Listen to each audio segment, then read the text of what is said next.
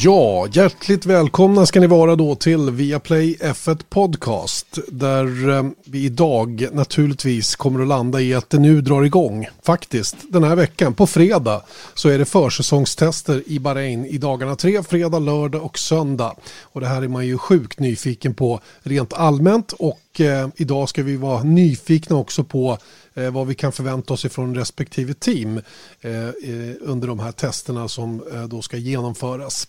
Eh, vi kommer att prata lite grann också om det här faktum att det är rätt många som utnyttjar möjligheten också att ta det här vaccinet som man, om man nu är där redan från testerna, kan få Eftersom det är tre veckors lucka då mellan det att man får första dosen och den avslutande dosen då och sen har man ju då ett skydd för resten av året. Det var inte riktigt så det kommunicerades utifrån Formel 1 i alla fall där man räknade med att de allra flesta skulle tacka nej. Eh, vi pratade lite grann om Romain Grosjeans krasch också, den som eh, inträffade just i Bahrain då. Och eh, vad säger egentligen eh, Fias utredning runt omkring det? Vad utsattes han för och varför blev det som det blev? Eh, och sen eh, pratar ju Porsche om att eventuellt hoppa på det här med Formel 1 igen. Vi har hört det förr men eh, många menar att den här gången faktiskt kan bli verklighet. Mer om det om ett litet, litet tag. Idag har vi tagit in en supersub dessutom, Björn Wirdheim. Välkommen! Tack så mycket! Eh, Björn Wirdheim, du får hoppa in då. Med på en digital lina hemma från eh, Whitchurch i England. Hur är England så här? Är det, jag har hört att skolorna öppnar och du har tomt i huset nu då.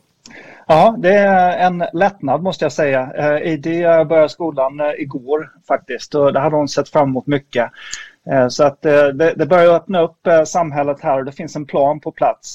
Så jag skulle tro att om allting går som det är tänkt så, så kommer vi vara tillbaks till normalt levande, tror jag, i juli här i England. Mm. Men det är fortfarande komplicerat och, och framförallt komplicerat med resande in och ut ur landet. Ehm, det är väldigt strikta karantänsbestämmelser och eh, jag har suttit och läst på det där själv nu ehm, i och med att eh, säsongen drar igång eh, och eh, det kommer bli tufft alltså för min del att, resa fram och tillbaka. Så jag tror jag får basera mig i Sverige igen, som jag gjorde förra året. Ja, du gjorde ju det. Du blev ju lång, långstannad i Sverige då för, för, av, av förklarliga skäl. Då. Och, sen, jag menar, Sverige är ju ett land som inte har det lika bra som England i det avseendet just nu. Då. Vi är ju snarast i, i bakkant av det England går ur nu. Ja, det är förvånande att det skiljer så mycket från, eh, från land till land och, och det är ju två helt olika strategier eh, mellan England och, och, Sverige också där Sverige har varit väldigt öppet. Eh, men eh, ja, det, det, verkar inte, ja det är ju svårt att säga vilket fall som helst vilket som har fungerat eh, bäst eh, så här långt. Jag tror det kommer dröja rätt så långt till innan vi får, får, får veta vem som har skött det där bäst. Eh, apropå det här med covid så är det anledningen till att inte Erik Stenborg är med. Han har nämligen fått covid i familjen och eh, jag pratade med honom precis för en liten stund sedan nu när eh, vi skulle börja spela in och han var på väg att testa sig själv. Eh, och mår väl inte helt hundra heller då. Så att, eh, därav att eh, du Björn då hoppar in tacksamt nog för, eh, för veckans podd. Eh, och det här med covid är ju ett, ett problem kort och gott bara som eh, vi får leva med ett bra tag till. Eh, du är ju för övrigt beredd då att sticka ner till Bahrain men inte tillräckligt tidigt för att få vaccinet. Nej, eh, dessvärre. Jag, jag fick eh, det där mejlet som, som Erik skickade från som hade kommit då från Formel 1-organisationen och och då börjar man ju fundera naturligtvis. Samtidigt är det som så att här i England så har man kommit rätt så långt när det kommer till vaccin. Så att eh, jag är ju lite över 40 år nu och eh, det innebär att jag ingår i nästa grupp som ska vaccineras här. Det gäller ju bara att jag får plats eh, här i England då så att eh, jag kan få det. Men eh, det var ju mycket diskussion om det när det väl kom ut att Bahrain var, var beredd att erbjuda Formel 1 cirkusen eh, det här. Och vad jag har förstått det som så har de fortfarande inte vaccinerat hela befolkningen i, i Bahrain. Eh, och därför så förvånade mig lite grann att, eh, att man faktiskt går ut med, med det erbjudandet. Och Formel 1 själva var ju negativt inställt till det och förväntade sig även att teamen skulle tacka nej. Och faktum är det att jag har själv inte hört så mycket om just den diskussionen när det kommer till teamen. Men det var väl du som nämnde att det, det, var vissa som hade bestämt sig för att, eh,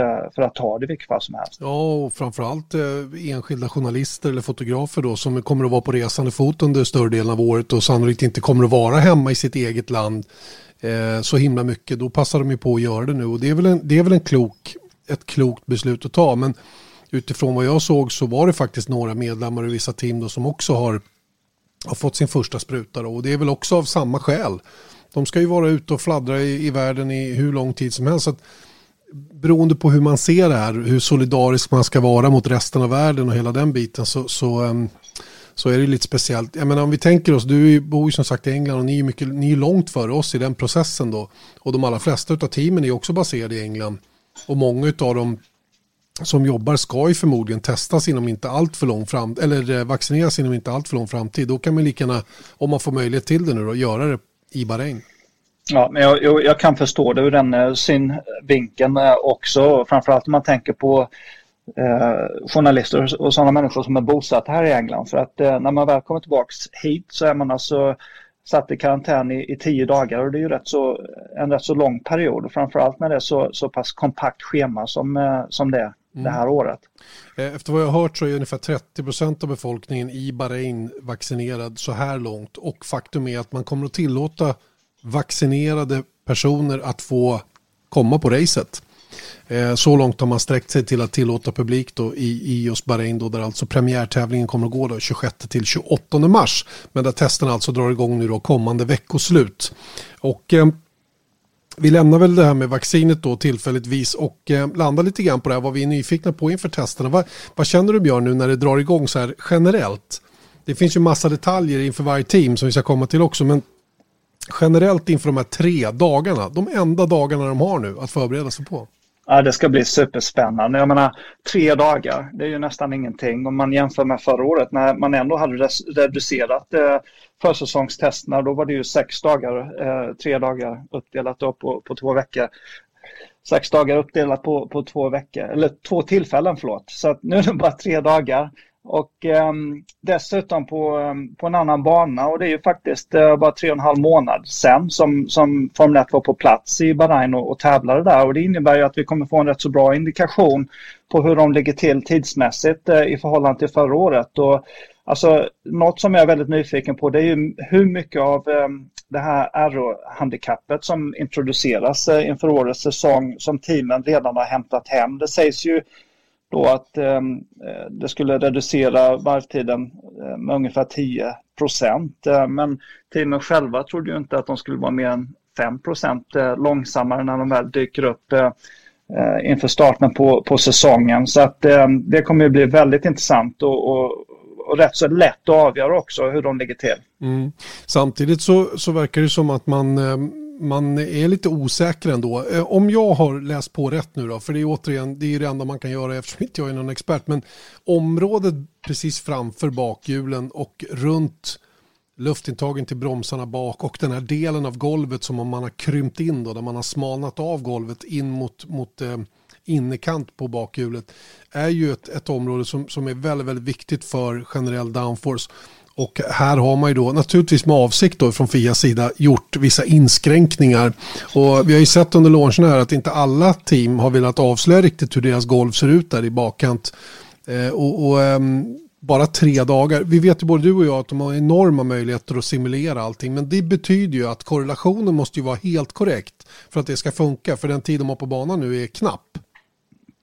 Exakt och, och, det är ju ofta det som ställer till det för, för teamen. Man ser att det är något, något team som får en lite taskig start på säsongen och det är ju för att eh, verkligheten inte korrelerar med vad de har sett eh, i sina simuleringar och så vidare. Men det är ju inte bara hur de ligger till i förhållande till förra året utan även hur de olika teamen har hanterat det här. För att eh, vi vet ju liksom att det finns två olika Eh, sätt att bygga de här bilarna på. Två olika koncept. Det är High Rake och det är Flat eh, Rake. Och det är ju Mercedes och, och numera Aston Martin som använder sig av Flat Rake. Och då undrar jag, är det är det något koncept som är speciellt gagnat av um, den här uh, reduktionen av golvytan exempelvis? Och, och, jag har läst en mängd olika rapporter från olika journalister och, och, och folk med teknisk um, insikt och, och det, de kan inte sätta fingret på om det skulle gagna flat rake eller high rake. Nej, och hur ska vi kunna göra det? Men jag är, jag är lik, lika, precis lika som dig då, väldigt, väldigt nyfiken på vilken av de här två koncepterna som, som kommer att funka bäst. Eh, vi, vi, kan väl börja ta team för team egentligen. Eh, lite grann vad vi är nyfikna på då. Jag har gjort lite noteringar. Vi börjar med Mercedes då som regerande världsmästare. Igen har vi hört om en Bottas som är mer förberedd än någonsin. Har lagt ännu mer vikt vid den mentala biten. Försöka vända allt negativt han var med om under förra året till någonting positivt i år. Eh, eh Bottas 3.0 typ. Eh, men då ställer jag frågan till dig, är det inte bättre att han skiter i det där tugget och bara låter körningen do the talking på något sätt? Va? Det blir ju, det är så svårt, när, för det är så lätt att han får det där nedkört i halsen sen och sen så blir han då tvungen att ta till det här att eh, to whom it may concern bla bla bla, va? eller hur? Mm. Ja, jag håller med, men samtidigt är det som så att han måste ju säga någonting när de gör sin, eh, sin launch där och eh, han vill ju naturligtvis bygga upp sig själv också i, i alla andras ögon och, och påvisa då att han har gjort allting som står i sin makt för att få en bra start på säsongen och äntligen kunna utmana Hamilton på ett, eh, på ett riktigt sätt. Eh, men eh, jag såg lite från deras avteckning av den där bilen och och, och, läste också rätt så mycket från olika journalister som hade varit på plats då. Och de menade att Bottas hade, visst han hade sagt alla de där sakerna, men han hade också upplevs som lite likgiltig, precis som man inser att det här är sista chansen för honom. Och det är ju trots allt som så att nästa år så blir det ett nytt reglemente och det är en chans för samtliga team att få till en ny start. Men framförallt Mercedes där, där Hamilton sannolikt är på utgående. Eh, och eh, de har en förare som dessutom har bevisat att han är tillräckligt duktig för, för att antingen vara en, en, en, tillräckligt bra stallkamrat till Hamilton för att eh, fortsätta dominansen i Formel 1. Eh, men, men förmodligen en, en väldigt bra ersättare till, till Bottas dessutom. Eh, och det är väl det som han inser också skulle jag tro. Eh, jag har hela tiden räknat med att Russell eh, kommer sitta i den bilen um, istället för Bottas när väl det nya reglementet träder i kraft för att det, då får hela teamet en bra start och eh, eh, han, ja, de, Mercedes är ju garanterat eh, att det ska bli ett långvarigt samarbete med, eh, med Russell. Eh, att han så småningom ska ersätta Hamilton då. Så att eh, jag tror att det här blir sista chansen för, för Bottas. Och eh, när man läser också de kommentarerna som han gav, inte bara det här att han har eh, liksom kämpat hårdare med mental träning och, och fysisk träning än han gjort någonsin tidigare. Men också det här att han säger att någon gång i livet så, så måste man ta vissa chanser och man måste vara självisk. Eh, och det var den punkten jag hoppats, eller hade hoppats att han hade anlänt till redan förra året. Men, men så var det uppenbarligen inte. Men förhoppningsvis i år då så innebär det att han, han är tuffare mot Hamilton och han, han kanske till och med är lite oschysst i vissa lägen bara för att ge sig själv en del fördelar. Mm. Problemet med Bottas är ju att han inte är den typen av person. Nej, han, han, har, han har inte den typen av beteende, vilket är ett oerhört bra drag givetvis i de allra mm. flesta fall. Men i den här superegoistiska sporten så kräver det nog lite tjuvnyp här och där för att liksom sätta sig i respekt på ett annat sätt. Eh, å andra sidan är han ju den perfekta lagspelaren i det där gänget. Va? Så det, det, är, det är en otroligt svår, eh, svår balansgång. Dels för teamledningen men dels också för Bottas hur han ska vara. För att om han håller på och mixtrar med saker och ting då kanske det stör honom på ett annat sätt. Till exempel hur han kör. Ja, men det är ju som så med Bottas nu att han, han säger ju helt rätt saker och det är inte så konstigt. Eh, han har en, eh, en, en enormt bra mentor i Mika Häkkinen eh, som, som hjälper honom och, och, och som kan liksom men det är en sak liksom att få den hjälpen utifrån eh, någon som förklarar för en hur man ska gå tillväga, eh, hur man ska bete sig och sen faktiskt utföra det. Det är det som är det svåra. Mm. Visst är det så. All right, det ska bli spännande att se om Bottas 3.0, då, om vi kan kalla honom det, eh, kommer att kunna ta fighten med Lewis Hamilton. Eh, Lewis Hamilton i sig är jag inte ett dugg nyfiken på. Jag vet precis vad han kan. Vi vet också vad Mercedes kan. Eh, de har nog inte legat på latsidan heller när det gäller att förbereda sig inför den här säsongen och håller dessutom på att slimma organisationen då enligt det, det, det nya budgettaket så att säga. Och där har de ju själva varit inne på att det faktiskt kan göra dem ännu starkare för att de får får möjlighet att, att liksom trimma till saker som kanske har funnits i onödan och så vidare som, som kan göra dem ännu mer effektiva. Det låter ju lite oroväckande måste jag säga.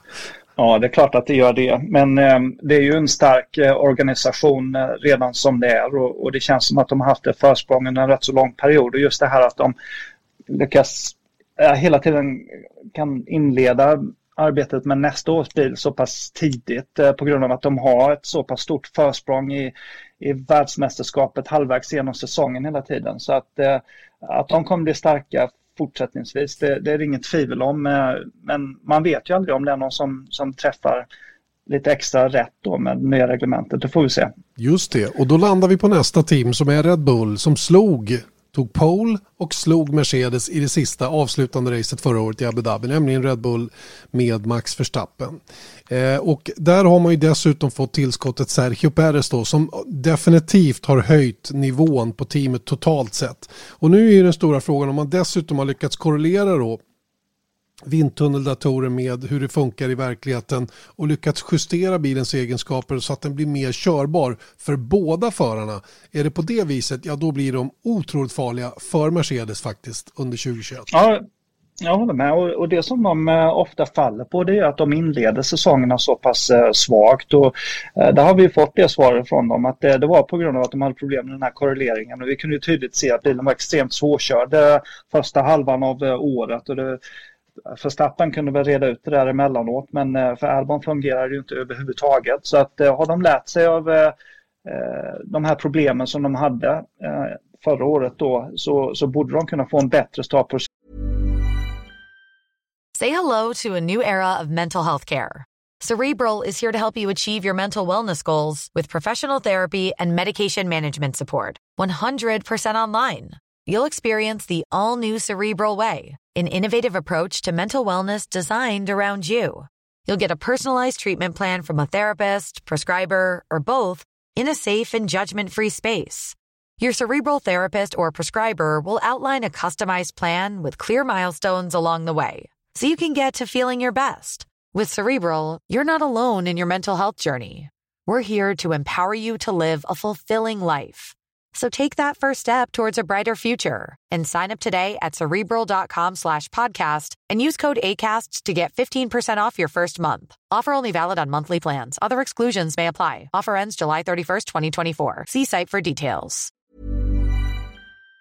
Säsongen. Honda har ju dessutom eh, fortsättningsvis eh, utvecklat den här motorn och, och, verkar ligga på en riktigt eh, bra nivå nu när det kommer till, till kraften som de kan få ut ur, ur sitt kraftpaket. Då. Men det som jag är allra mest nyfiken på det är ju hur Perez kommer att fungera tillsammans med Max Verstappen om, om han har möjlighet att, att matcha Max Verstappen. Alltså. Mm. Han pratar ju redan i termer om att han kommer att gå för VM-titeln nu när han sitter i sånt material. Han vet ju att det här kanske är en av hans absolut bästa chanser genom hela karriären att göra det där som är nästan till omöjligt för de allra flesta.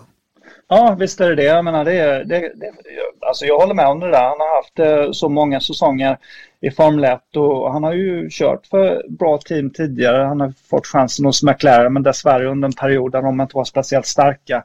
Eh, så han måste ju verkligen uppleva att det är hans möjlighet. Men frågan är bara hur han kommer, eh, alltså om han verkligen är så snabb som man räknar med. Han hade sin bästa säsong förra året eh, för Racing Point då, bästa säsongen i Formel 1 någonsin.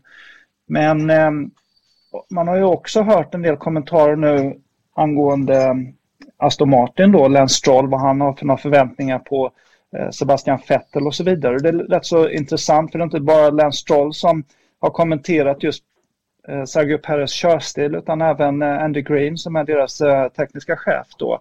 Han menar det, vilket vi kan se på tv vartenda helg, att Sergio Perez han är väldigt brutal. Han är en sån där som brottas med bilen och, och, och, kan få ut det där lilla sista bara genom att ta i lite mer.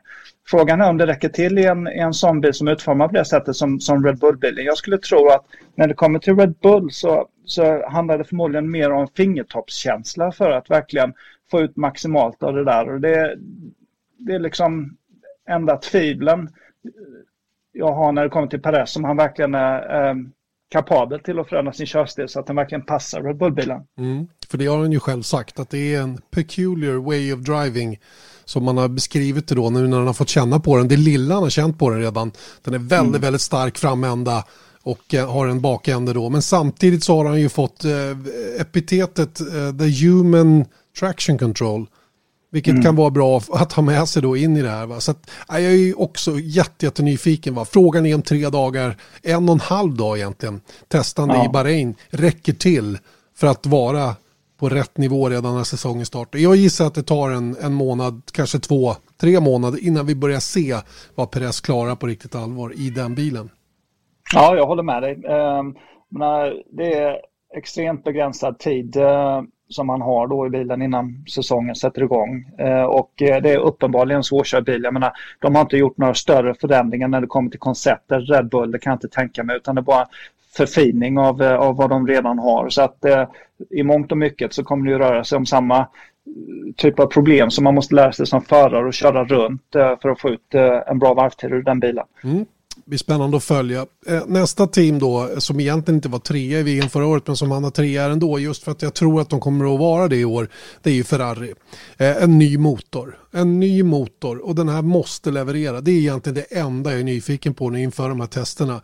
Kommer vi att få se det? Vågar de, liksom, för de måste ju nästan testa det här. De har inte råd att sandbagga för mycket heller, utan nu är det liksom full on för att verkligen ha koll på att det lirar och, och alla dynotester och sånt som de har gjort har ju gett lovande siffror i alla fall om jag har förstått saken rätt. Ja, det var vad jag har hört också och eh, det pratades ju under förra året eh, om att det saknades ungefär 50 hästkrafter och, och jag har till och med hört att det, det rörde sig om, om närmare 70 hästkrafter som, som, eh, som felade då men att de har gjort väldigt stora framsteg. Jag trodde inte att man skulle kunna hitta så pass mycket på så kort tid. Fast de har haft ett helt år på sig. Ja, jag glömmer inte visst, det. Men, nej, det, det, är klart alltså, men, men ett helt år är heller inte så himla mycket. Jag menar, när de övriga motorfabrikanterna kanske hittar, vad kan det röra sig om, 10-15, maximalt 20 hästkrafter från ett år till nästa. Um, så att uh, jag tror inte det var någon tvivel om att Ferrari-bilen förra året var, var bra när det kom till chassit och, och aerodynamiken. Uh, det som saknades var uppenbarligen uh, hästkrafter. Så att ja, det är också någonting som vi, vi ska hålla ett öga på. Jag hörde också ett, ett rykte, jag vet inte, det kan ha varit ingenting, men det var en av eh, Ferraris juniorförare tydligen. Någon GT-förare som hade postat något inlägg på Twitter, tror jag det var. Nu minns jag inte vem den här föraren var, men det, kan, det, det är nog rätt så lätt att hitta om att Binotto eventuellt skulle ja. vara inne på, på slutklämmen här. Uppgifter kommer från Josef Kral, va? Just det. Eh, Kral som var teamkamrat med Marcus Eriksson i, i, i GP2 en gång i tiden. Tjeckisk förare som, som hade, och han har ju fått backa på det där uttalandet igen nu då. Han, han, han hade blivit missförstådd som han sa. Ja. Eh, så att jag vet inte heller om det där har någonting med, med, jag har väldigt svårt att tro att Ferrari skulle göra någonting sånt i det här läget.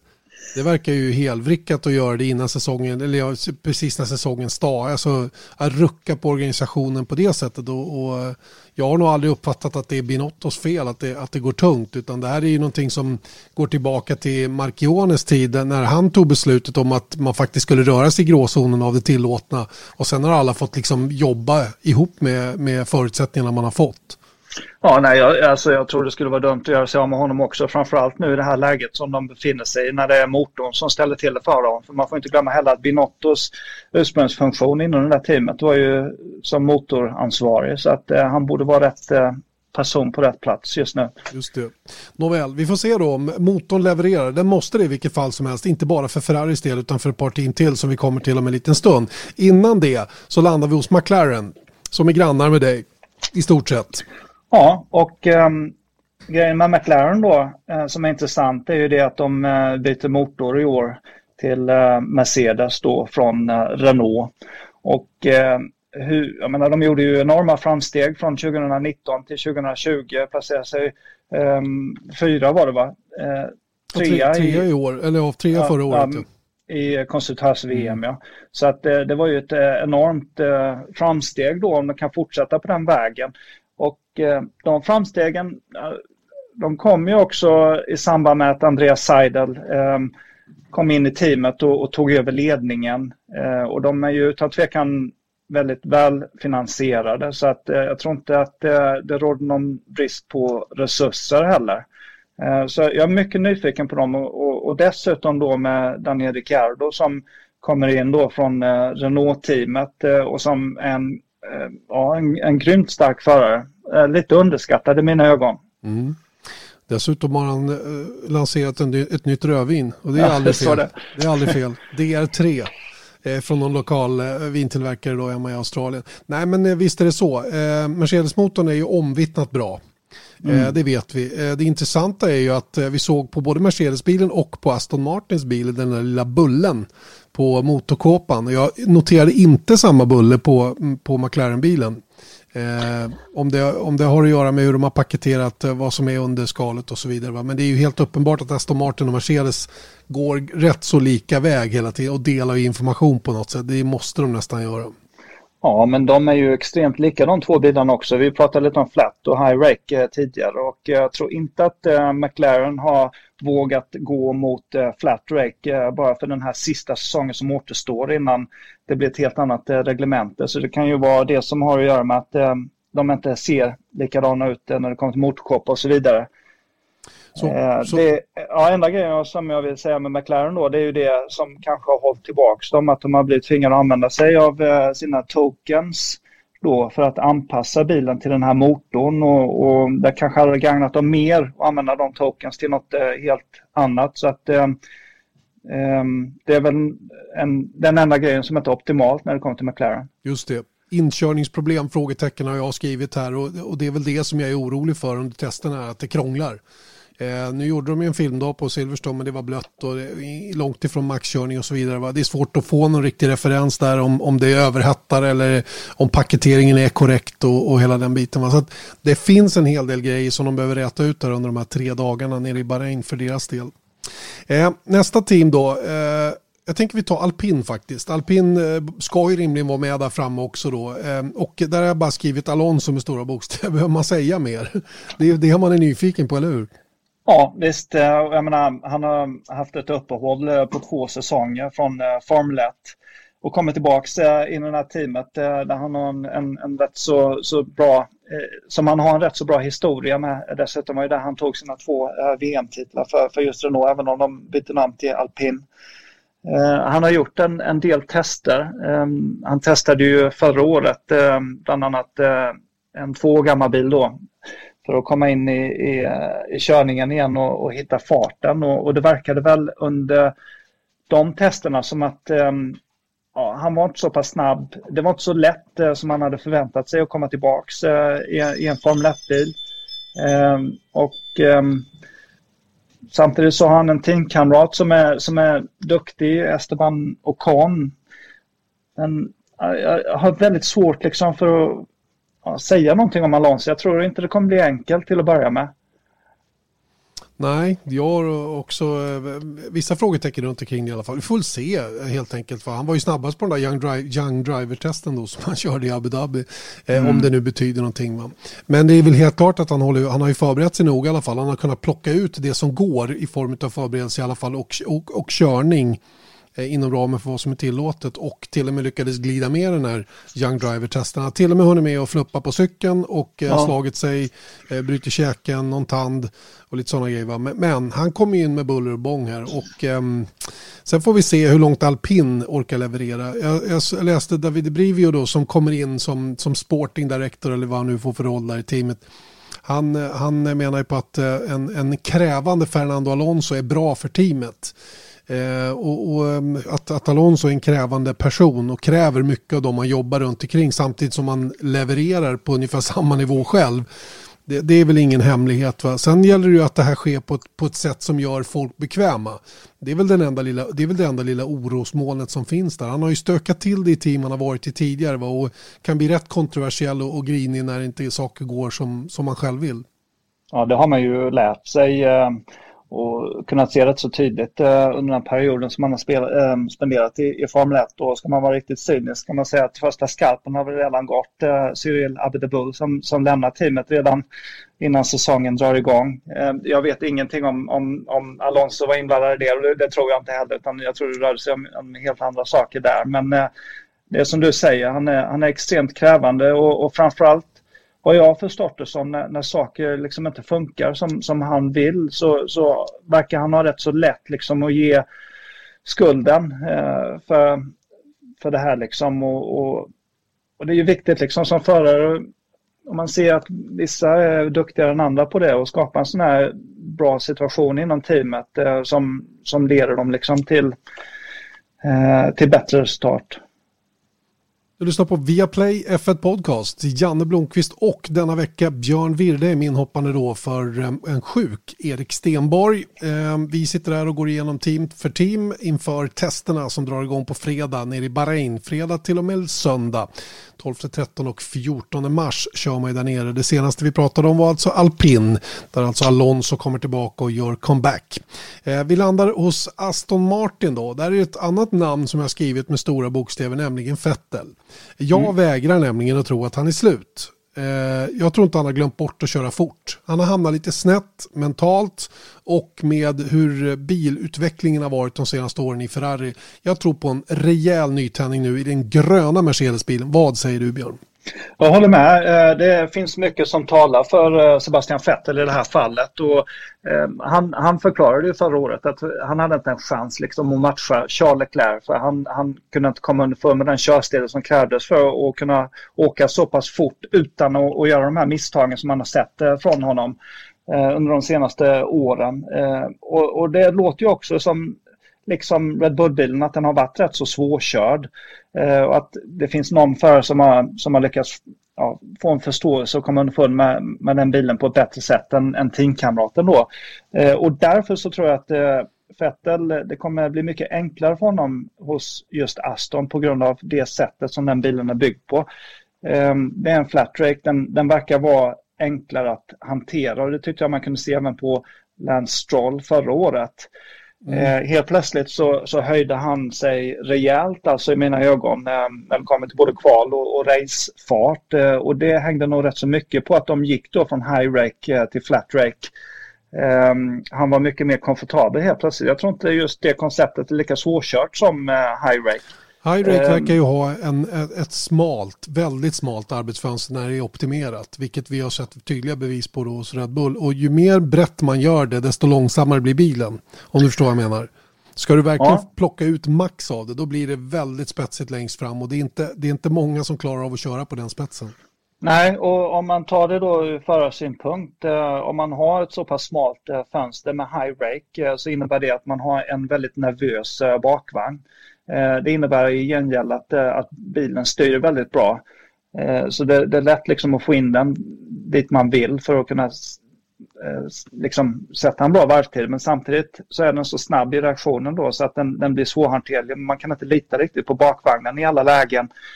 Och, och sånt där kan ju ta udden på självförtroendet fullständigt, precis som vi har sett i Sebastian Vettels fall och Alexander Albon. För kan du inte lita på en bakvagn så vet du ju aldrig liksom var du har bilen och då vågar du inte attackera och vara aggressiv och, och köra på, för att komma ner på de här varvtiderna. För du, du har hela tiden i bakhuvudet att, att bakvagnen kan släppa och så vidare.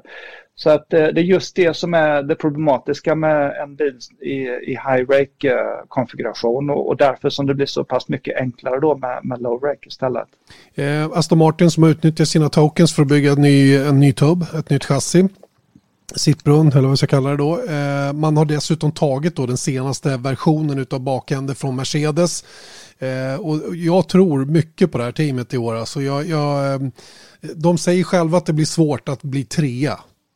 Eh, vilket de har ambitioner att bli då i konstruktörs-VM. För att om motståndet är starkt runt omkring Ferrari, McLaren har vi nämnt, kanske även alpin.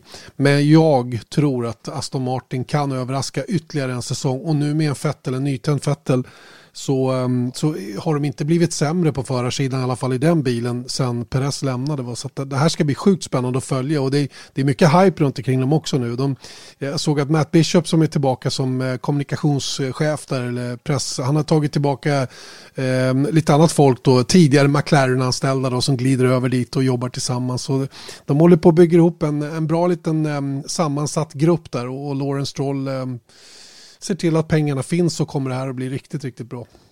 Ja, jag tror mycket på, på Aston Martin också och framförallt med tanke på att det var ju en helt ny bil för dem i, i starten då på, på förra säsongen. Eh, och det är klart att eh, den var ju inte optimerad redan från starten utan den blev bättre under säsongen. De hade ju bytt koncept helt och hållet men det var ju ett koncept som de bygger vidare på nu och som de kom underfund med förra året. Så att de, de kommer bara förhoppningsvis att starta säsongen starkare än de avslutade den, den förra året.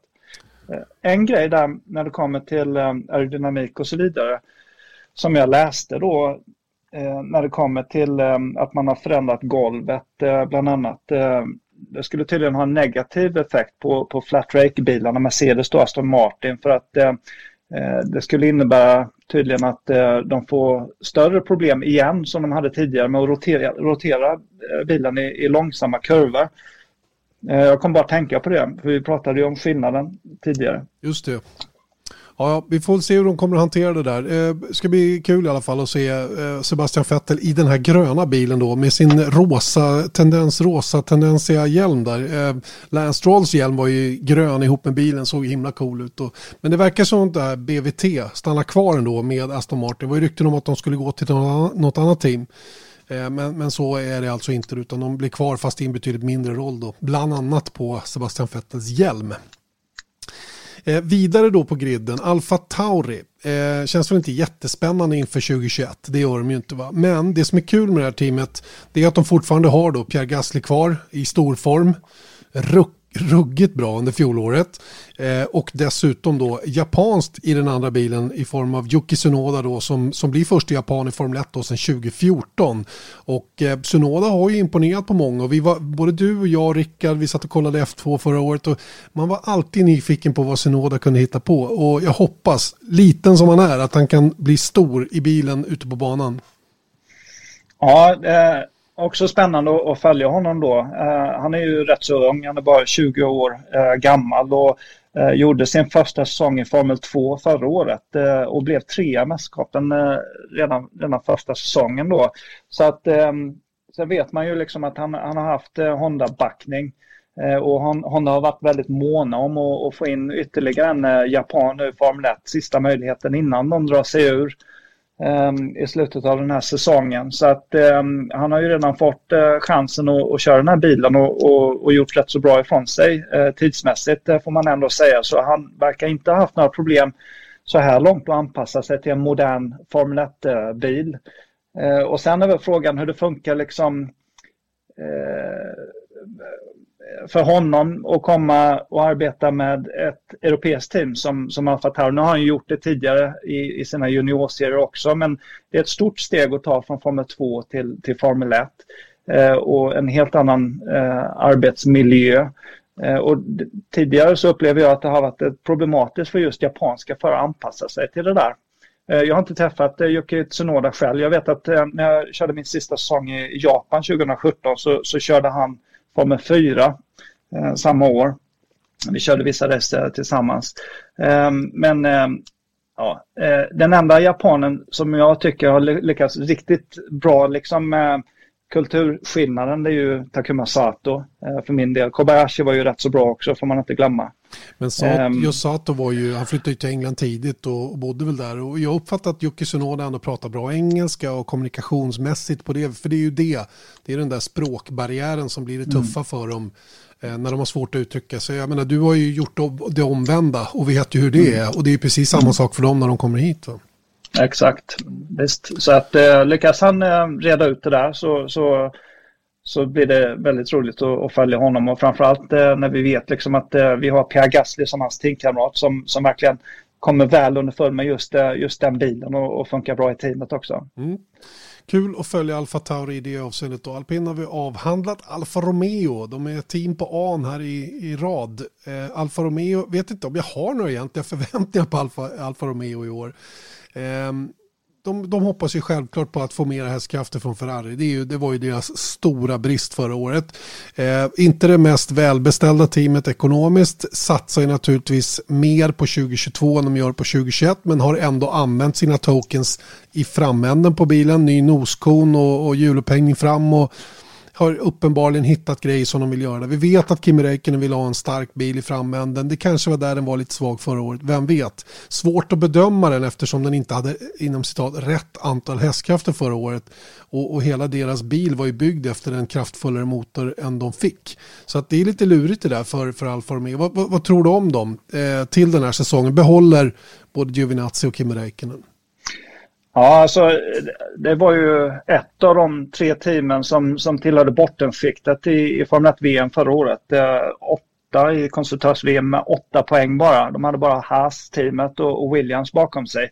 Men av de tre teamen så, så tror jag definitivt på Alfa Romeo mest. Eh, och det, det, hänger nog mest på att eh, de förhoppningsvis då får extra motorkraft eh, av den här nya Ferrari-motorn. Återigen, jag tror inte att den här bilen var så himla dålig aerodynamiskt och hur den var utvecklad utan det var nog mest motorkraft som saknades där. Och vi kommer ju till Haas och Williams så småningom i det här snacket. Men då, då ser jag nog att Alfa Romeo borde vara det starkaste av de tre teamen och, och, och, ska nog kunna närma sig ett sånt team som Alfa Tauri, exempelvis mittfältet helt enkelt, eh, på ett bättre sätt. Mm. Men det måste ju vara ändå så, det kan inte vara på något annat sätt att Ferrari är ändå det team, eller ändå den motor som hittar mest hästkrafter jämfört med förra säsongen, jämfört med konkurrenterna. Så närmare måste de ju vara. Annars ser det ju riktigt, riktigt jobbigt ut ytterligare ett år här. Och det, det tror jag inte de är så sugna på ärligt talat. Och det handlar ju även om motivation hos förarna. Kim Räikkönen är ju ingen, ingen ungdom längre va? Men, men älskar ju att köra Formel 1 och gör det bra. Eh, jag satt och tittade på det här första varvet han gjorde i Portimao. Mm. Jag menar vad fasen, killen är ju hur bra som helst. Vilken, vilken superfeeling i bilen under svåra förhållanden, lite småhalkigt. Ta rätt beslut, gå för rätt lucka. Han är ju sjukt bra. Alltså han, han förtjänar ett bättre öde än att ligga längre bak tycker jag när han är i det här skedet av karriären. Jag vet inte hur du känner men, men så känns det för mig i alla fall. Eh, jo, alltså, eh, jag tycker inte att just den föraruppställningen är eh, liksom bland det mest eh, intressanta liksom på, på Formel 1 Inte alls. Eh, Giovanazzi upplever jag som rätt så svag även om han eh, gjorde bra ifrån sig från mitten och, och till slut av säsongen i förhållande till Kim Räikkönen. Men jag tror inte att Kim liksom är på, på den nivån som han var en gång i tiden när det kommer till kvalsnabbhet och, och den biten. Man får inte glömma att han fick rätt så rejält med stryk eh, av Sebastian Vettel eh, under deras period på slutet i, i Ferrari-teamet. Och, och Vettel fick ju dessutom rätt så mycket stryk av Charles Leclerc. Jag vet inte om det är någon eh, exakt värdemätare men det är ju så man, man tittar på det lite grann. Eh, samtidigt så har han ju utan tvekan rätt så mycket att tillföra när det kommer till den tekniska sidan. Men jag tror att det skulle löna sig mer för ett sånt team som Alfa Romeo att ha en ung förare som liksom en Charles Leclerc-typen eh, som teamkamrat eh, till eh, en sån som Kimi Räikkönen. Ser du någon sån på väg upp genom eh, Ferrari Young Driver-programmet som skulle kunna vara aktuell? Callum ja, jag trodde ju Ja, det skulle vara Callum Eilert. Jag är osäker på om Mick Schumacher är den typen av förare. Eh, inte av vad man har sett eh, av honom i, i mm, Formel 3 och Formel 2, för han var ju aldrig speciellt eh, snabb där. Han var ju en ytterst stabil racerförare. Jag trodde faktiskt att Ferrari skulle sätta honom med Kim Räikkönen och just det skälet som jag precis sa då, att han skulle få en väldigt erfaren teamkamrat då i Kimi Räikkönen som han kunde lära sig av. Nu blir det precis raka motsatsen istället då. Eh, om vi fortsätter eh, genom teamen då och landar då följaktligen hos Haas så är mina noteringar runt Nikita Mazepin givetvis. Som naturligtvis är en otrolig tillgång ekonomiskt men i övrigt har han blivit en enorm belastning för det här teamet. Eh, så här långt i alla fall.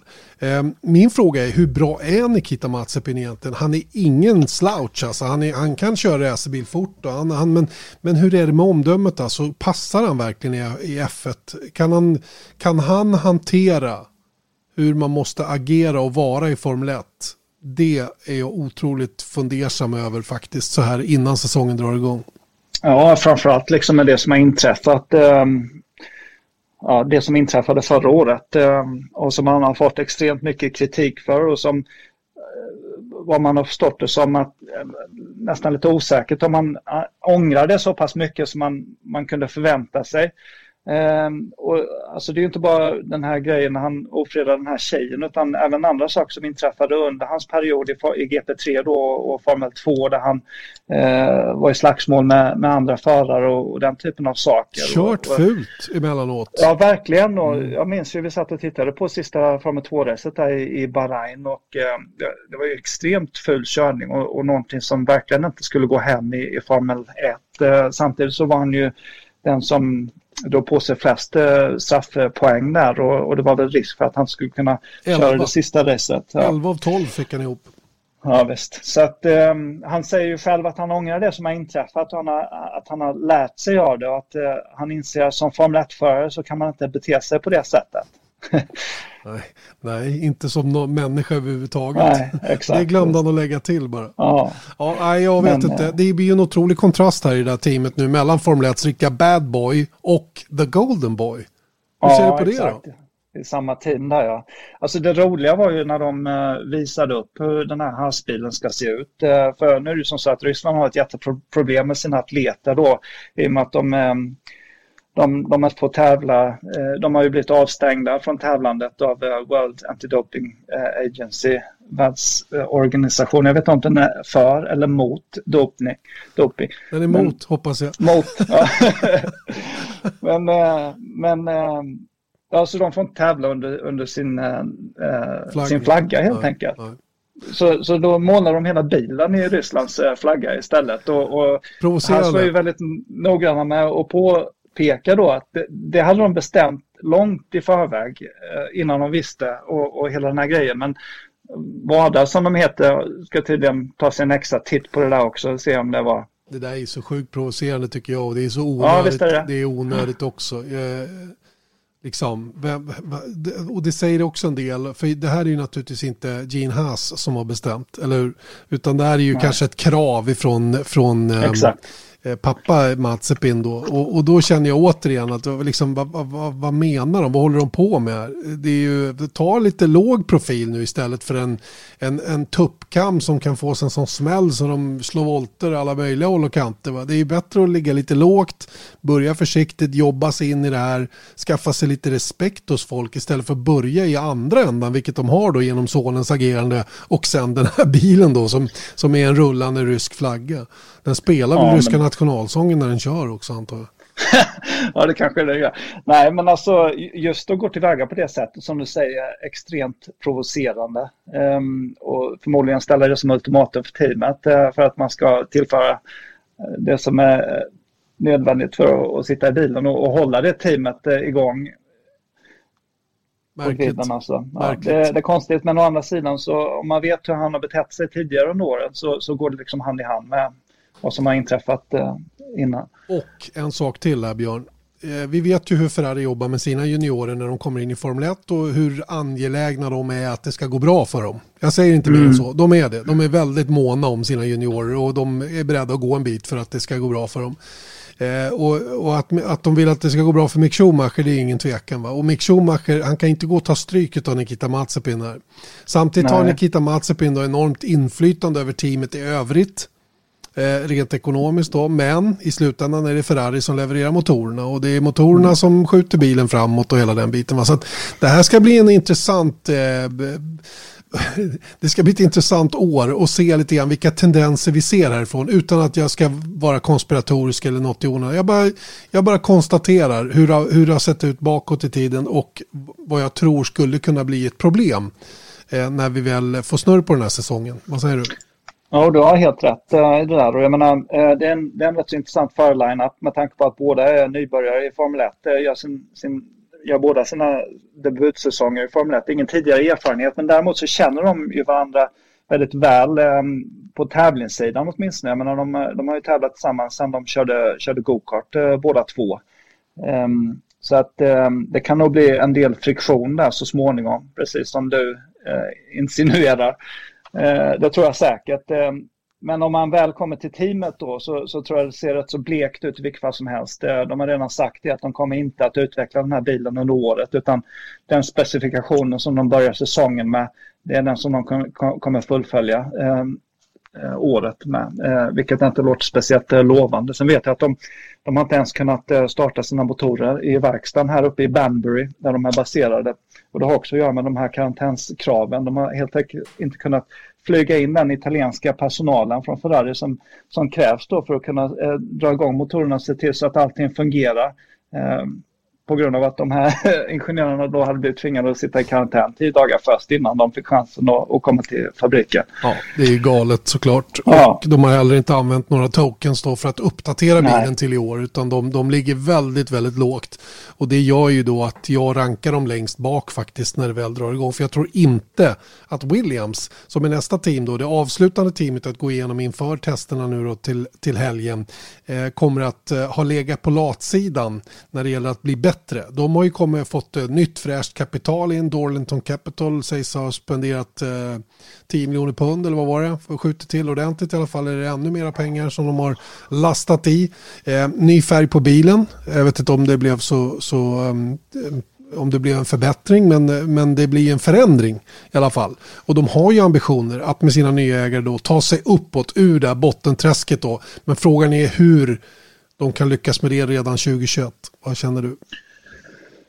Ja, jag är nog också rätt så tveksam till just Williams-teamet. Ehm, bilen kommer att se rätt så annorlunda ut jämfört med, med vad vi är vana vid att se nu. Du snackar om den här eh, som, som de visade upp då. Jag, jag, tycker inte det var så snyggt heller men det var som någon annan påpekade att det, det, det som man blir lite orolig för när man ser just den bilen det är det att det, det är inga nya sponsorer. Eh, inga, inga nya namn som man känner till på den här bilen. Eh, och de sponsorerna som finns där det är ju de som tillhör eh, främst eh, Niklas eh, Latifi för att säkra hans styrning i det teamet. Um, och så vet vi det att på motorsidan så, så, så ska det ju inte vara någonting som um, håller tillbaks dem med tanke på att de kör då med, med Mercedes-motorn. och det och växellåda från i år va? Ja, just det. Mm. Jag menar, förra året så, så lyckades ju George Russell ofta göra väldigt bra ifrån sig under kvalen men sen saknades det när det kom till, eh, till racefart istället. Så förhoppningsvis är det just det, det området som de har lagt eh, de större resurserna på för att få bilen att fungera eh, lite bättre i, i race trim för att kunna närma sig och ta åtminstone någon, någon eller några poäng. Ja, vi får se hur det kommer att gå. George Russell kommer att vara tämligen ohotad i alla fall, känner jag, eh, eftersom Nicolas Latifi fortsätter där. Nicolas Latifi är inte på samma nivå som George Russell, eh, punkt. Eh, sen, sen, är det samma sak där. Va? George Russell är Mercedes junior. Mercedes är starkt bidragande till drivlinan som Williams har. Och, det är nog inte lätt att vara Nicolas Latifi in i det där teamet heller. Vi har en liknande situation där faktiskt, just i det avseendet att Latifis pappa då lägger ju väldigt stora pengar in i det här teamet. Lavazza är till exempel hans, hans bror, Sofina är ju också eh, Michael Latifis eh, eh, bolag då och eh, har en stor ekonomisk input i Williams då. Men, men eh, eh, förra året hjälpte det inte då mot George Russell då som, som har support från Ferrari. Ungefär som Mick Schumacher har support från, från Ferrari. Eh, George Russell har det från Mercedes, just det, om jag sa någonting annat. Eh, nåväl, eh, tar de sig upp något snäpp tror du? Eh, vi vet ju inte det ännu innan de har alltså, på banan. Nej, jag, jag, jag, tror att det kommer stå mellan dem och, och Haas-teamet eh, för de sista två positionerna i konstruktörs-VM. Jag eh, kan inte se att, eh, att de lyckas göra några liksom, riktigt radikala förändringar för att verkligen närma sig mittfältet. Alright, det om teamen. Då har vi i alla fall berört varje team lite grann inför de här tre dagarnas testande. Bara tre dagar alltså, glöm inte det. Och eh, många har frågat eh, mig om vi sänder. Eh, det gör vi inte, via Play och inte eh, via satt eller nämnt ska jag säga. Eh, och V-sport Motor och via Play har inte rättigheter till de här testerna. Eh, utan det är F1 TV Pro som gäller om man vill se de här tre testdagarna. Men Innan du hoppar på och köper ett abonnemang nu så glöm inte att F1 garanterat kommer att ha långa sammanfattningar på deras YouTube-kanal på kvällarna. Eh, och eh, sitta en hel dag och kolla tester. Det är för de absolut mest inbitna, typ jag själv som kommer att kolla varje dag. Men, men, eh, men i övrigt så är det ju liksom, det är gott och väl. Man får mycket, eh, vad ska man säga, um, man får mycket röster och bilder ifrån de här sammanfattningarna som de gör. Så att, ehm, ja, vi får se lite grann hur det kommer att vara. Fredag, lördag och söndag är det i alla fall som gäller i det avseendet. Eh, du Björn, innan vi stänger butiken för idag då, ska vi beröra ett par saker till. Ehm, jag tänker då på Romain Grosjeans krasch. Eh, jag vet att du har läst på lite grann om, om det som har kommit ifrån Fia då i den här utredningen runt omkring den här kraschen då där han eh, smällde in med 22 grader vinkel in i armcon och eh, trängde igenom mittenbarriären då i armkorräcket med vad var det 67 G va? Ja, det stämmer. Eh, jo, alltså det är ju den här haverikommissionen som eh, ja, färdigställt och, och publicerat den här rapporten eh, från kraschen. Och, ja, vi vet ju vad det var som, som inträffade då. Ehm, han ehm, åkte av banan i, i 240 km fart. Han hade fått ner farten till 190 km när han väl träffade räcket. Eh, och, och sen vet vi ju hur händelseförloppet eh, gick till. Men det som har kommit fram i den här rapporten det är ju då att ehm, eh, det som, som ska ha orsakat eh, bränsleläckaget och, och och gjort att det började brinna så pass eh, illa som det gjorde, det var att eh, en inspektionslucka som sitter på vänster sida av eh, monokocken då ovanför tanken, eller vid, vid sidan av tanken. Den, den hade tydligen lossnat och sen var det ju då naturligtvis slangarna för bränsletillförseln från tanken till motorn som hade slitits av. Och förmodligen så var det också möjligtvis ERS-batteriet då som hade ställt till det. Eh, det hade tydligen gått i, i flera olika delar och eh, hela monokocken separerade då från eh, bakvagnen av, eh, av bilen och tydligen så hade det suttit eh, eh delar av ERS-batteriet eh, kvar både i infästningen till monokocken då och, eh, och motorn där den är positionerad. Eh, så att det var liksom eh, tre av de sakerna som man, man kunde peka på eh, som ledde till att det, det började brinna så pass illa. Och sen var det ju dessutom ett problem att huvudskyddet eh, lossnade som det gjorde, för det gjorde det desto svårare för Romän att, att ta sig ur bilen. Ehm, så att det man har kommit fram till då, det är de här punkterna och ehm, sen eh, ställer ju Fias samman en ehm, eh, ja, vad ska man säga, hur de ska gå tillväga för att förbättra situationen och se till så att det här inte upprepar sig. Och eh, det som man främst tittar på det är monokocken ehm, som det heter, den här survival cell som, som föraren sitter i och eh, där eh, den här kevlartanken är införsluten i bakom föraren. Att man ska titta på geometrin. Och sen var det ytterligare en, en rätt så intressant punkt ehm, eh, som de också ska reda ut och det är backspeglarna. Och det har jag tänkt på rätt så ofta faktiskt. Eh, för backspeglarna som de är positionerade på just Formel 1-bilarna så är det väldigt svårt att, att se liksom eh, vad som försiggår vid sidan av en. Eh, av aerodynamiska skäl och så som reglementet är utformat så är de positionerade rätt så nära hjälmen vilket innebär att man måste nästan vrida på huvudet för att eh, verkligen se ut. Eh, eller se vad som försiggår i just backspegeln då. Det tillsammans med, med huvudstöden då som är så höga innebär ju att du ser ju ingenting i periferin överhuvudtaget, inte ens om du vrider på, på huvudet. Eh, och ehm, jag vet inte, de här speglarna, jag tror inte de är speciellt konkava heller så att det, det, det är väldigt svårt det finns en död vinkel där helt enkelt. Och det var ju det som ställde till det eh, för just Romain Grosjean. För han gjorde ju den här manövern när han skulle positionera sig bättre och träffade Kviat vilket ledde till det här händelseförloppet. Eh, och hade han kunnat se Kviat eh, var vid sidan av helt enkelt så hade han ju kunnat undvika det. Och sen är det ju infästning av, av, av huvudskydd och sen motorn är infäst i monokocken också. För det är ju meningen att hela bakvagnen och monokocken ska separera under den här typen av, eh, av krasch för att eh, absorbera krafterna eh, som är involverade bättre. Eh, och det där upplever man tydligen att man, eh, man kan göra vissa förbättringar dessutom. Står det någonting om det här med armkorräcket då och dess, eh, att, eh, att bilen lyckades penetrera armkorräcket, vilket är både bra och dåligt på något sätt. För hade det varit betong där istället med mm, däckbarriär hade ju kanske hjälpt till Eh, och fångat upp bilen framför en betongbarriär snarare än en armcore. Men sen är ju monokocken så otroligt robust idag. Och i den där farten och med den vinkeln då så går den ju naturligtvis att tränga igenom där på något sätt. Jag har faktiskt inte sett någonting när det kommer till, eh, till räcket. Uh, inte i den rapporten som, uh, som jag läste. Uh, däremot så hade man ju gjort vissa förbättringar när det kommer till säkerhetskläderna som Formel 1-förarna använder sig av inför fjolårssäsongen. Man hade alltså introducerat en ny standard när det kom till de här brandsäkra eh, underställen, handskar, skor och eh, overallen som eh, skulle ge då ett 20% bättre skydd än vad det var tidigare. Men problemet är ju det att eh, handskarna är ju svåra att göra mycket mer robusta än de är. För gör man dem mycket tjockare helt enkelt så förlorar man mycket av känslan och, eh, och feedbacken som man får från bilen hur den uppför sig får man mycket genom ratten. Eh, så de här handskarna som man har för närvarande man ska tåla 11 sekunder öppen låga. Men, Ut, eh, utan att insidan på den ska överstiga 24 grader, var det inte så? Ja, exakt. Ja, och det är samma med overallen, va? upp till 18 sekunder så ska det fortfarande vara 24 grader eh, på insidan av overallen trots att man är ja, öppen låga. Mm. Ja, det, det beror på liksom hur man definierar det där, men tydligen så, så overallen, när det kommer till overallerna så ska den kunna motstå 29 sekunder eld. Och när man eh, väl upphör med eh, den direkta elden mot overallen så ska det inte fortsätta vara en öppen låga. Det ska helt enkelt inte brinna i overallen i mer än, än två sekunder eh, efteråt. Då. Um, ja, så att um, man kommer att undersöka just eh, handskarna och se om man kan göra en förbättring där. För det var ju där som eh, Grosjean ådrog sig de värsta skadorna.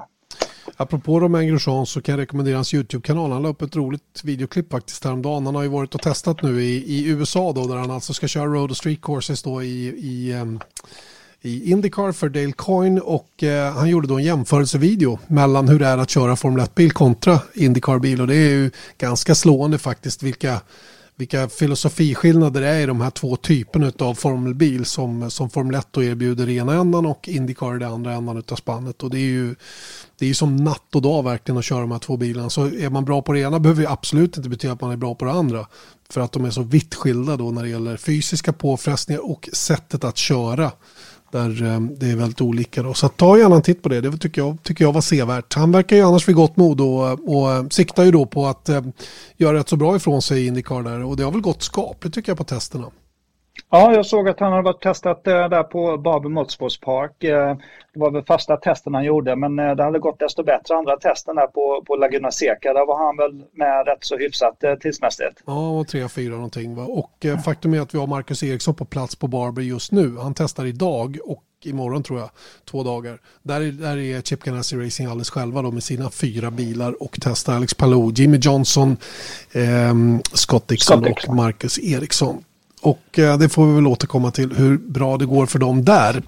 Eh, vidare då, eh, ett sista, en sista liten grej. Eh, ja, vi nämner lite snabbt att Daniel Kviatto som åker ur Formel 1 ändå blir kvar på ett sätt. Han blir reservförare i alpina. Han har ju en osedvanlig förmåga att hänga kvar på ett eller annat sätt. Han har en stark manager i Nicolas Tost. Eh, eller Nicolas Tott som, som, eh, som gör ett bra jobb för honom där. Men jag skulle vilja prata då eh, Porsche. Porsche tittar ju på Formel 1 igen. Vi har hört det förr. Och eh, jag vet inte vad man ska tro om den den här gången. Men eh, det verkar ju som att förutsättningarna för att Porsche faktiskt skulle kunna komma in i Formel 1 då ifrån 2025 eh, ska det mm. vara. Eh, är rätt så goda ändå. Ja, ehm, Porsche jag hörde att de hade gjort en, en utredning för några år sedan eh, om att komma in som eh, motor. Leverantör i, i Formel 1 då, men att eh, de hade konstaterat att eh, det skulle bli alldeles för dyrt helt enkelt. Eh, det som de skulle kunna eh, få tillbaks då genom att hyra ut de här motorerna, det, det skulle aldrig löna sig, eh, utvecklingskostnaden. Eh, men samtidigt så vet vi också det att eh, Audi var på väg in i, i Formel 1 eh, för några år sedan och, och förhandlade med Red Bull om att eh, ta över just det teamet. Eh, det var ju Stefano Domenicali då som hade hand om eh, de eh, förhandlingarna som hade gått rätt så långt. Men tyvärr så, så satte tydligen de här, den här utsläppsskandalen stopp för, för hela det projektet då. Och, och då ska man komma ihåg att både Audi och Porsche ingår ju i Volkswagen eh, Group och de här kommentarerna som du eh, nämner från Porsche då det är ju Fritz Einzinger som är motorsportansvarig på Volkswagen som har, som har tagit upp det här då. Och eh, det som man utläser av just det varför det skulle vara intressant för Porsche det skulle ju vara för att, eh, eller det skulle vara baserat på att man, man får till ett motorreglemente Eh, Eh, som de är intresserade av fortsättningsvis med förbränningsmotorer men att man kan få dem eh, utsläppsneutrala. Och det kan man ju till en viss del förstå när det kommer till Porsche för de har en, en, en jättestor vagnpark med entusiastfordon som, som ska driva, helst drivas vidare eh, även eh, när man eh, tar bort fossila bränslen. Visst är det så. Porsche som numera säljer mer än halva sin, sin hälften av sina bilar då med antingen delvis eller helt eldriven motor. Mm. Så att ehm, ja, det är ju ganska tydligt åt vilket håll det går. Och Porsche finns redan i Formel E. Men jag tycker inte det är någon motsättning egentligen. Vad många missförstår det där med att de antingen satsar på Formel E eller Formel 1. Formel E är ju en mycket, mycket mindre operation. Det är en extremt liten operation jämfört med Formel 1. Eh, så att jag tror att det kan man absolut klara att göra både och. Om man nu kommer fram till att det är en bra idé. Va? Så får vi se om de gör det. Eh, Audi drar ju sig ur Formel E nu och satsa på lite andra saker. Och, och, Porsche är tillbaka i, i World Endurance Championship då, i, den här, i det här steget under Hypercar till exempel. Va? Så det händer lite grejer ändå. Och ja, eh, de, de verkar inte helt oävna och tävla är ju väldigt viktigt för det där märket. Det är ju det det, är det, det handlar om egentligen va? i mm. mångt och mycket. Alright, det om detta då. Eh, hur laddade du nu då inför att dessutom åka till Bahrain så småningom? Ja, jag, jag ser verkligen eh, fram emot det. Um, jag satt här och, och kollade liksom igenom. Eh, det blir rätt så komplicerat att, att ta sig dit. Um, jag har fått uh, mycket information från uh, från vår, vår um, kontakt på Nent då, som arrangerar alla resor och, och sånt. Jag ska nog ringa och, och gå igenom allting med TV-Mange också, fotomange. Ja, men vet du, han, han berättar precis att han har fått corona. Nej, menar du? Nej, nej visst. Det, vi, vi har ju lite WhatsApp-grupp här och Erik har ju varit och testat sig och, och är sannolikt smittad och Magnus Eh, har precis fått tillbaka sitt testsvar och är coronasmittad. Men han är glad ändå. Jag mår bra, säger han. Nu vilar vi lite, sen åker vi till Bahrain, säger han. Så det verkar inte vara någon större fara. Eh, vi hoppas att det är så i alla fall. Han ska ja. ju testa negativt nu då, först och främst, innan ni kan mm. komma iväg. Men det är ju ett tag kvar mm. trots allt, tre veckor. Nästan skönt att veta att man har haft det. På något sätt. Det var, som, var, det inte Helmut Marcus som ville skicka alla sina förare för att bli smittade i början av förra säsongen så att, så att de skulle få det i vägen. Exakt, det kanske är en bra idé. Mm. Nåja, eh, jag är nog glad att slippa så länge jag kan tills dess att man kanske får ett stick i armen istället. Vi får se. Jag är inte tillräckligt gammal än för att det ska gå så snabbt som jag önskar. Nej. Det är väl kanske bara bra det. Hur som haver, det ska bli, bli roligt att det drar igång i alla fall. Och jag kommer som sagt sitta klistrad till helgen, fredag, lördag, söndag. Och så sammanfattar vi de här testerna då nästkommande vecka. Du kanske är med då också, det vet man inte. Du kanske får hoppa in en vecka till. Ja, det går bra. Toppen. Det är bara roligt. Kul Björn att du var med idag i alla fall. Och så, så hörs vi. Ja, det gör vi. Ha det gott. Hej hej. Detsamma. Hej.